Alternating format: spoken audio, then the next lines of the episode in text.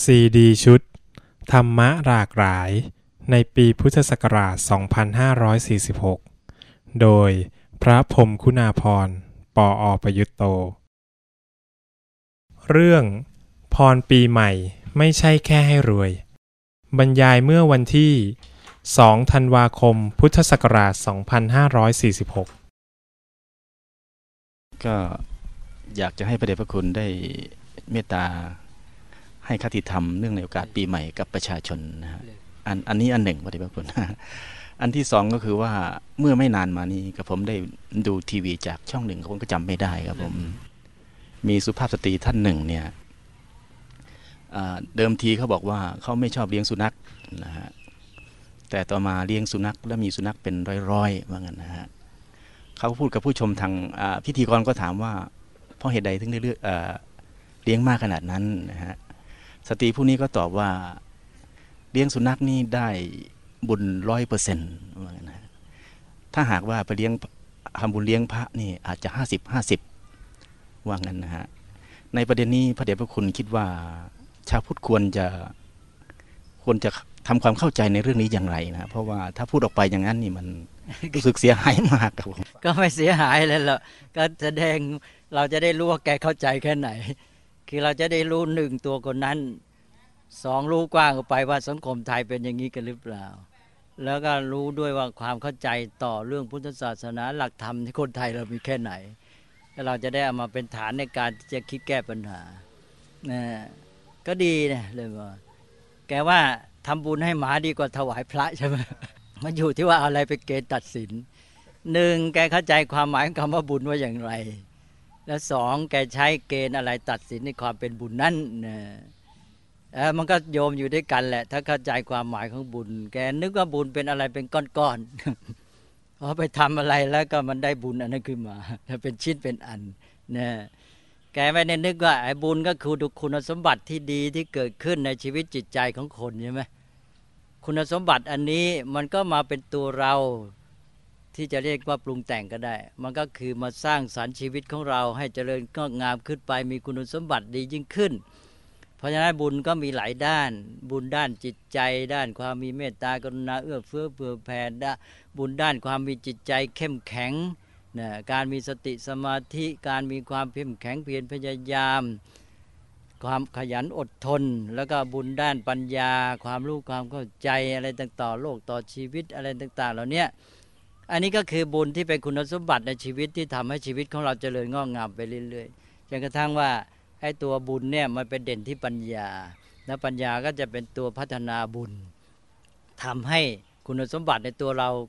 เป็นพื้นฐานของการที่จะเจริญก้าวหน้าไปจนเป็นพระพุทธเจ้าได้เนี่ยเป็นพระอรหันต์ได้อันนี้นี่มองในแง่ภายในนะ คือว่าไอ้ตัวเองเนี่ยทำบุญแล้วเนี่ย มีคุณสมบัติอะไรดีเกิดขึ้นในตัวเอง แล้วตัวเองนี่ได้พัฒนาไปเจริญงอกงามไปแค่ไหน แล้วไปเลี้ยงหมาแล้วตัวเองมันพัฒนาอย่างไงบ้างนะมีคุณสมบัติอะไรดีขึ้นมาบ้างนะก็คิดดูกันละกันมันได้อันหนึ่งคือได้ปีติปรับปลื้มใจ เพราะคนเรารักอะไรชอบอะไรทำให้แก่สิ่งนั้นได้ตามใจตนสนองความต้องการ มันก็เกิดความสุขแล้วมันก็มาพร้อมได้ปีติความปรับปลื้มใจก็ได้บุญในแง่นั้น ก็เป็นสิ่งที่ดี แต่ว่ามันต้องมีปัญญาด้วย แล้วเราได้มองเห็นไหมว่า เออที่เราทำนี่มันจะเกิดประโยชน์กับชีวิตของเราก็ครอบครัวก็สังคมอย่างไร การทำบุญเลี้ยงหมานี่ต่อไปแล้วมันมีผลดีแก่สังคมอย่างไรทำให้ชีวิตมนุษย์ดีขึ้นอย่างไรบ้างไหมทีนี้ถ้าเราทำบุญก็ถวายพระพระท่านไม่มีกำลังศึกษาเล่าเรียน แล้วก็เกื้อกูลต่อชีวิตพระนั้น พระท่านก็มีชีวิตที่เจริญงอกงาม แล้วก็ท่านอาจจะไปสั่งสอนผู้คนธรรมะก็ขยายออกไป สังคมรู้ทิศรู้ทางว่าจะทำอะไรจริงถูกต้องดีงาม แล้วประพฤติถูกต้องใช้ธรรมะให้เป็นประโยชน์สังคมนั้นก็เจริญก้าวหน้า มีความร่มเย็นเป็นสุขเออนี่แหละคือบุญที่มันมีผลออกไป นี่ก็คุณไปทำบุญเลี้ยงหมาอยู่ แล้วก็มันจะเป็นยังไงเนี่ยมันจะเกิดผลอะไรกับชีวิตต่อสังคมเลยบ้างอะใช่ไหมอันนี้ที่เราถวายพระก็เพราะว่าพระเนี่ยท่านเป็นผู้ ดำรงธรรมรักษาธรรมเผยแผ่ธรรมทำให้ธรรมะนี้อยู่ในโลกต่อไป แล้วก็เผยแพร่ออกไปเป็นประโยชน์กับชีวิตสังคมมนุษย์เพราะนั้นเราก็ไปเลี้ยงพระเพื่อให้ท่านมีกำลังที่ท่านจะได้ไปปฏิบัติศาสนกิจ จะเป็นการเล่าเรียนก็ตามเป็นการศึกษาปฏิบัติก็ตาม แล้วก็เป็นการเผยแผ่ธรรมคำสอนก็ตามใช่ไหมแล้วประโยชน์มันก็ออกไปสู่ประโยชน์สุขของชาวโลก แล้วก็รวมแล้วก็คือว่าทำให้โลกนี้ดี นี่ก็คุณเลี้ยงหมาก็ใช่ มันก็ทำให้โลกนี้ดีส่วนหนึ่ง แต่มันดีในวงแคบมากเหลือเกินเนี่ยก็อธิบายแค่นี้ไม่ทราบพอหรือเปล่าแกก็บอกว่าก็ดีได้บุญก็อนุโมทนาด้วยในแง่ว่าก็คุณรักหมาคุณก็ได้ความปรับปลื้มใจ แต่ว่ามันถ้าพูดแรงมันเสียนะ คือคนเราพอจิตมันไปผูกพันอะไรเนี่ยรักมากแล้วมันยึดติด ต่อไปเนี่ยเอาหนึ่งในแง่ของจิตใจ คุณจะเกิดไอ้สิ่งที่ตรงข้ามกับบุญคือบาปได้ง่าย พอใครมาทำอะไรต่อสุนัขของคุณเนี่ยคุณจะโกรธ แล้วบาปก็เกิดขึ้นใช่ไหมเอาแล้วทีเนี้ยเรื่องวุ่นวายก็เกิดขึ้น ต่อไปจิตคุณเกิดยึดเรื่องหมาเข้าไปรักหมามาก ถ้าเอาในแง่เชื่อเรื่องตายแล้วเวียนว่ายตายเกิด จิตยึดหมานี่ตายแล้วไปเกิดเป็นหมาอีกแล้วทำไงอะใช่ไหมคือคนเรานี่จะไปเกิดเป็นอะไรอยู่ที่ภูมิจิต คุณสมบัติของจิตแล้วก็ความผูกพัน ถ้าจิตมันไปยึดติดอะไร มันก็ไปหาสิ่งนั้น มันเป็นเรื่องธรรมดานะระดับจิตหนึ่งแล้วก็สิ่งที่จิตเกาะเกี่ยวยึดหน่วงหนึ่งเหมือนอย่างกที่เขาพูดถึงหลวงปู่สมเฝ้าทรัพย์ไงนะแกยึดติด ผูกพันกับเรื่องทรัพย์นั่นก็เลยตายแล้วไม่ไปไหนเลยก็เลยไปเฝ้าทรัพย์อยู่นั่นแหละอาจจะไปเกิดเป็นตัวอะไรสักตัวหนึ่งที่ไปอยู่ใกล้ ๆ กับไอ้ขุมทรัพย์นั้น ก็เหมือนอย่างในเรื่องโบราณที่มีในคัมภีร์ที่ว่าเขาไปฝังทรัพย์ไว้ นี่รู้คนเดียว รู้คนเดียวต่อมาจะตายก็ไม่ทันบอกใครใช่ไหมจิตมันก็ห่วงคุมทรัพย์นั้นก็เลยตายไปไปเกิดเป็นตัวอะไรจำไม่ได้แหละ เฝ้าคุมทรัพย์อยู่ที่นั่นเอง ก็ไม่ดีเนี่ยเพราะนั้นก็ต้องระวัง คือต้องมีปัญญาเยอะๆ คนที่ทำบุญเนี่ยยิ่งมีปัญญามากเท่าไหร่ก็จะยิ่งสามารถพัฒนาบุญขึ้นไป เพราะบุญเนี่ยมันเป็นด้านจิตใจ แล้วในจิตใจตัวสำคัญองค์ประกอบหนึ่งที่ทางพุทธศาสนาแยกออกไปเลย แยกไปเป็นตัวสำคัญมากก็คือปัญญา ปัญญาอาศัยใจอยู่เป็นคุณสมบัติของจิตใจ แต่เพราะเป็นเรื่องใหญ่มาก เป็นแดนหนึ่งเลย พุทธศาสนาก็แยกเอาปัญญานี้ไปออกเป็นแดน เพราะฉะนั้นตอนแรกจะพูดรวมๆว่าบุญ ต่อไปพอเป็นบุญขั้นสูงจะเอาปัญญามาเป็นตัวใหญ่เลย ปัญญาจะเป็นตัวใหญ่เป็นตัวนำของบุญ แล้วปัญญาจะมาพัฒนาบุญให้มันได้ผลดียิ่งขึ้น แล้วเอาไปใช้ประโยชน์ แล้วปัญญาจะเป็นตัวที่เอาบุญไปใช้ประโยชน์ได้ คนที่มีแต่บุญไม่มีปัญญา มีบุญมีคุณสมบัติดีๆ แต่เอาไปใช้ไม่เป็นใช่ไหม ไม่ต้องพูดถึงทรัพย์ภายในที่มีคุณสมบัติดี ๆ ในใจแล้วทรัพย์ภายนอกยังใช้ไม่เป็นเลย ทีนี้คุณสมบัติภายในที่ดีก็คือทรัพย์ภายใน ถ้าคนมีปัญญาก็รู้จักใช้รู้จักพัฒนาคุณสมบัติที่เป็นทรัพย์ภายในของตัวเองพัฒนาไปได้อีกเนี่ยก็แม้แต่เอาไปร่างกายไปใช้ จะทำประโยชน์หรือทำสิ่งที่เป็นโทษมันก็อยู่ที่ปัญญาเหมือนกันนะตกลงว่าต้องให้แกเข้าใจเรื่องบุญให้ครบ เราจะแยกง่ายๆว่าเป็นทานศีลภาวนาก็ได้อ่าเป็นระดับที่เรียกว่าขั้นพฤติกรรมทั่วไปในการอยู่ร่วมกันกับเพื่อนมนุษย์ ในการอยู่กับสิ่งแวดล้อม แล้วก็เรื่องของบุญในด้านจิตใจของตัวเองคุณสมบัติภายใน ซึ่งมีทั้งด้านความสุข แล้วก็ด้านของความเข้มแข็งมีสมรรถภาพแล้วก็ด้านของคุณธรรมความดีงามต่าง ๆ และในที่สุดก็ปัญญาอย่างที่ว่า นะถ้าคุณคลุกอยู่กับสุนัขเนี่ยคุณจะได้อะไรขึ้นมาล่ะนะคุณจะจิตใจจะบางทีกลายเป็นว่าแคบลงแคบลง วกบน แล้วก็จม แล้วก็เลยหมกตัวอยู่นะตัวก็หมกอยู่ แล้วก็ใจก็หมกอยู่ แล้วปัญญาก็พลอยหมกไปด้วยพอหมกมันก็เลยแคบมันก็จมใช่ไหม ก็ลองคิดให้ดีถ้าปฏิบัติไม่ถูกต่อสุนัขที่มีมากๆนะพฤติกรรมชีวิตก็หมกอยู่กับเจ้าสุนัขเหล่านี้ จิตใจก็หมกหมุนเวียนอยู่เนี่ย ปัญญาก็ไม่คิดเรื่องอื่นก็อยู่แค่เนี้ยแล้วแย่เลยนะเพราะนั้นบุญอย่างนี้ก็ต้องระวังให้ดีนะก็ได้มากแต่ได้ด้านเดียวแล้วมันดิ่งแล้วก็พร้อมกันนั้นทำให้เกิดปฏิกิริยา พอบุญแบบนี้ที่ไม่มีปัญญาพอเนี่ยมันมีมากนะ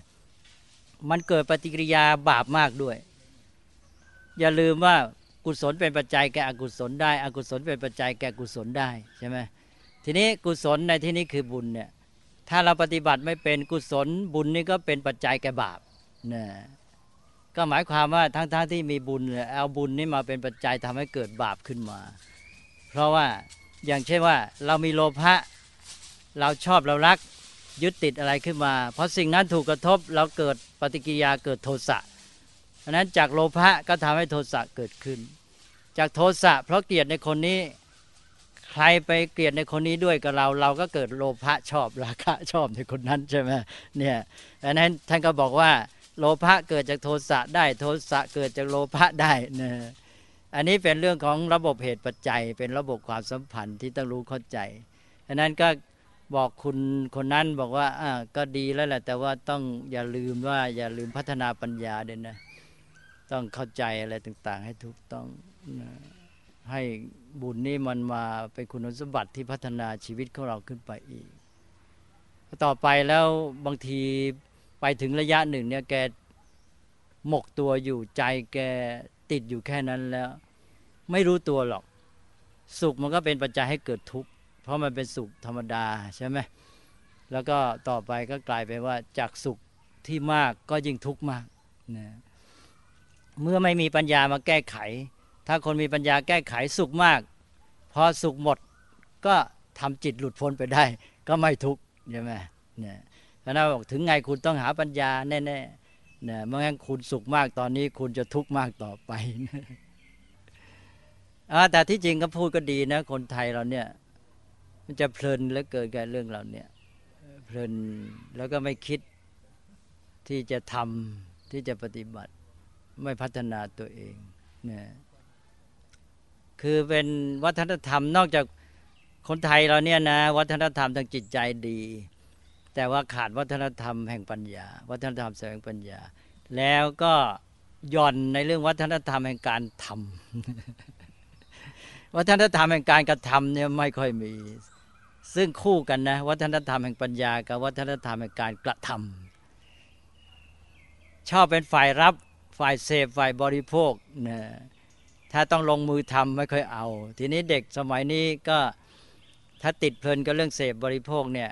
แกก็จะไม่มีนิสัยในการทำไอ้นิสัยในการทำมันก็ออกหลายทางเช่น การผลิตนะถ้าออกทางเศรษฐกิจก็ไม่มีนิสัยในการผลิต เป็นนักเสพบริโภคอย่างเดียว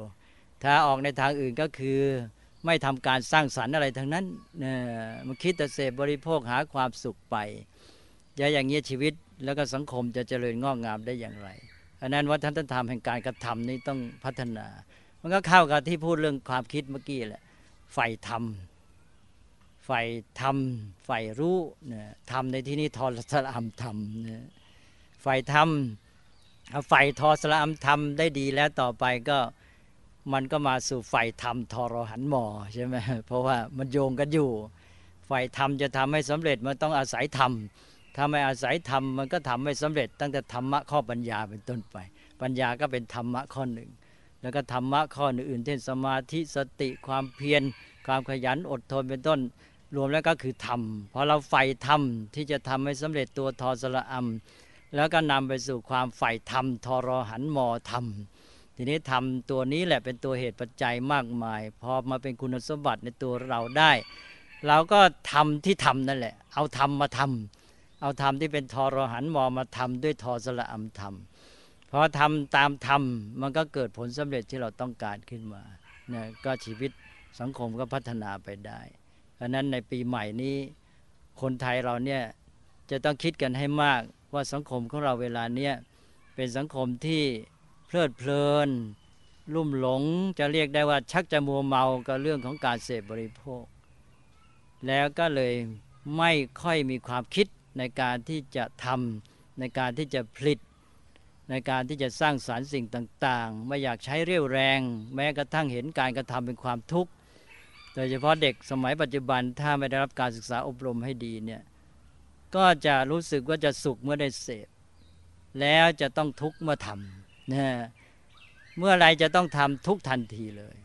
แต่ถ้าเด็กที่เขาได้รับการฝึกอบรมดี มีความใฝ่รู้ใฝ่ธรรมเนี่ยการกระทำนั้นจะเป็นตัวนำมาซึ่งความสุข เพราะเขาอยากทำเมื่ออยากทำก็คือต้องการทำเมื่อต้องการทำได้ทำก็คือได้สนองความต้องการของตน เมื่อได้สนองความต้องการก็มีความสุข เพราะฉะนั้นคนที่มีความสุขจากการทำเนี่ยเป็นคนที่เราต้องการในสังคมนี้ปัจจุบัน เรากำลังมีปัญหามากกับคน หาความสุขจากการเสพบริโภค ถ้าหาสุขจากเสพตัวเองก็ไม่พัฒนา แล้วก็จะต้องแย่งชิงกัน สังคมก็จะยิ่งเกิดปัญหาเดือดร้อน มีการเบียดเบียนกันมากก็จะเสื่อมโทรมแต่ถ้าหากว่าคนมีความสุขจากการกระทำและชีวิตของคนนั้นก็เข้มแข็งพัฒนาก้าวหน้าไป พัฒนาทุกด้านทางพฤติกรรมจิตใจและปัญญา แล้วก็จะทำให้สังคมเจริญพัฒนาก้าวหน้าไปด้วย การผลิตการอะไรต่างๆ การสร้างสรรค์กระประดิษฐ์คิดค้นมันก็จะเดินหน้าไปดังนั้นตอนนี้ก็ต้องมาเน้นเรื่องวัฒนธรรมแห่งการทำแล้วสังคมไทยของเราเวลานี้ก็เป็นสังคมที่เน้นเศรษฐกิจ รัฐบาลเองก็เน้นเรื่องเศรษฐกิจมาก ตั้งเป้าว่าจะให้ประเทศนี้ได้พัฒนาเศรษฐกิจได้ตัวเลขต้องไปกี่จุดไม่รู้นะหรือรู้จะอะไรหกละมั้งนะประมาณนั้นแหละ ก็ดีอยู่ถ้าพัฒนาเจริญเศรษฐกิจ แต่ว่าต้องมองกันเยอะเหมือนกันแหละหนึ่งก็เศรษฐกิจเป็นปัจจัยเนี่ยอันนี้พูดบ่อย ปัจจัยก็คือว่า เศรษฐกิจไม่จบในตัวของมันเอง เศรษฐกิจนั้นเป็นปัจจัยเกื้อหนุนให้เราพัฒนาด้านอื่นไปได้ เราอาศัยอาหารเราไม่ใช่เพื่อจะมาหาความสุขจมอยู่กับอาหารเมื่อไรเรากินอาหารเพื่อให้ร่างกายแข็งแรง เราจะได้เอาร่างกายนี้ไปใช้ประโยชน์ ไปทำการทำงานทำการสร้างสรรค์ เพราะนั้นมองในภาพรวมทั้งประเทศทั้งโลกก็เหมือนกัน เศรษฐกิจมันเป็นสิ่งจำเป็นเป็นปัจจัย แต่เป็นสิ่งเกื้อหนุน เราจะต้องเอามันมาใช้แล้วมีจุดหมายที่สูงขึ้นไป ไม่ใช่จบแค่วัตถุไม่ใช่ว่าเศรษฐกิจดีมีสิ่งเสพบริโภคกินใช้บริบูรณ์แล้วก็จบพออยู่แค่นั้นเศรษฐกิจจบในตัวก็ลุ่มหลงมัวเมาเพลิดเพลินแล้วก็เสื่อมดังนั้นก็ต้องเอาเศรษฐกิจ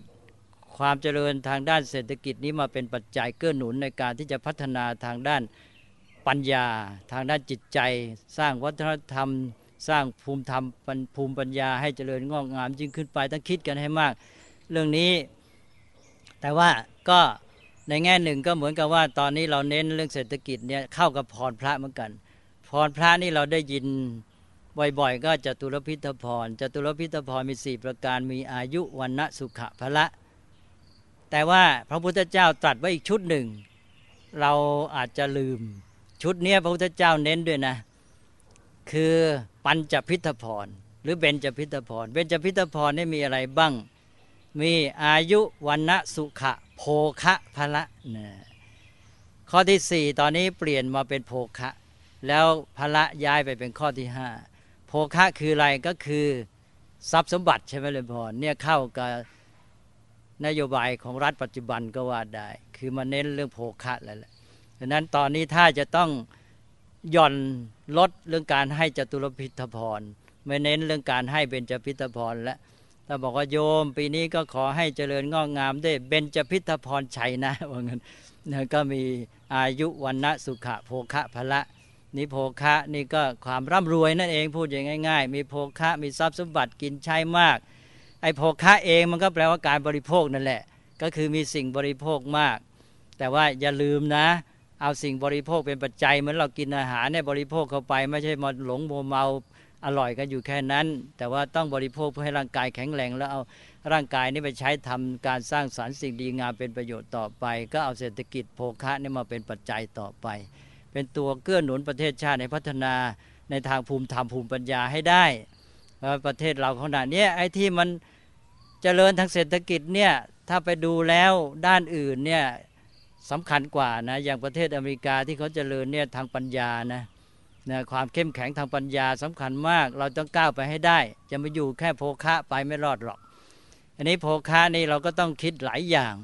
เช่นว่าโภคะก็คือรวย ก็มีว่ารัฐบาลก็อยากให้เรารวยง่ายและรวยไวนะ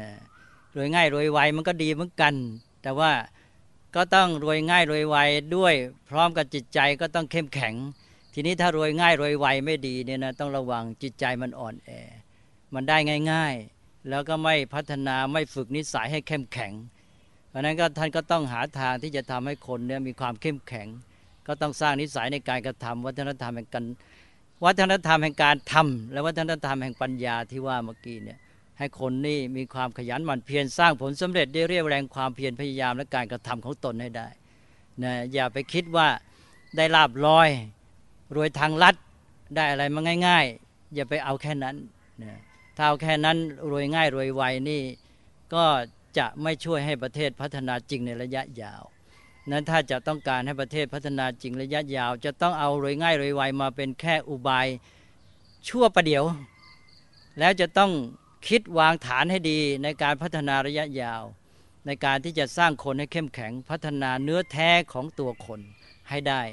ก็คือ คุณสมบัติภายในของเขา ที่ทางพระเรียกว่าบุญทั้งทางด้านพฤติกรรม ความสัมพันธ์กับสิ่งแวดล้อมทั้งด้านจิตใจและด้านปัญญา แล้วก็กลับเข้าไปหาเรื่องที่พูดไปแล้วก็คือ พัฒนธรรมเอ้าพัฒนาวัฒนธรรมแห่งการแสวงปัญญาให้ได้ แล้วก็เอาปัญญานี้มาใช้ในการกระทำก็มาหนุนวัฒนธรรมแห่งการทำแล้วพอปัญญากับการทำนี่มันมาบรรจบกันได้เมื่อไหร่นะ แล้วเราจะเจริญแน่นอน เพราะว่าปัญญามันจะบอกให้ทำอะไร มันรู้ว่าจะทำอะไร แล้วทำอะไรมันต้องทำไปด้วยปัญญาทำด้วยปัญญาแล้วก็มาสนองจิตใจจิตใจต้องมีเจตนาที่ดี เจตนาที่ดีประกอบด้วยเมตตากรุณาเป็นต้นฝ่ายดีปรารถนาดีต่อเพื่อนร่วมชาติต่อประชาชน ต่อโลกมนุษย์นี้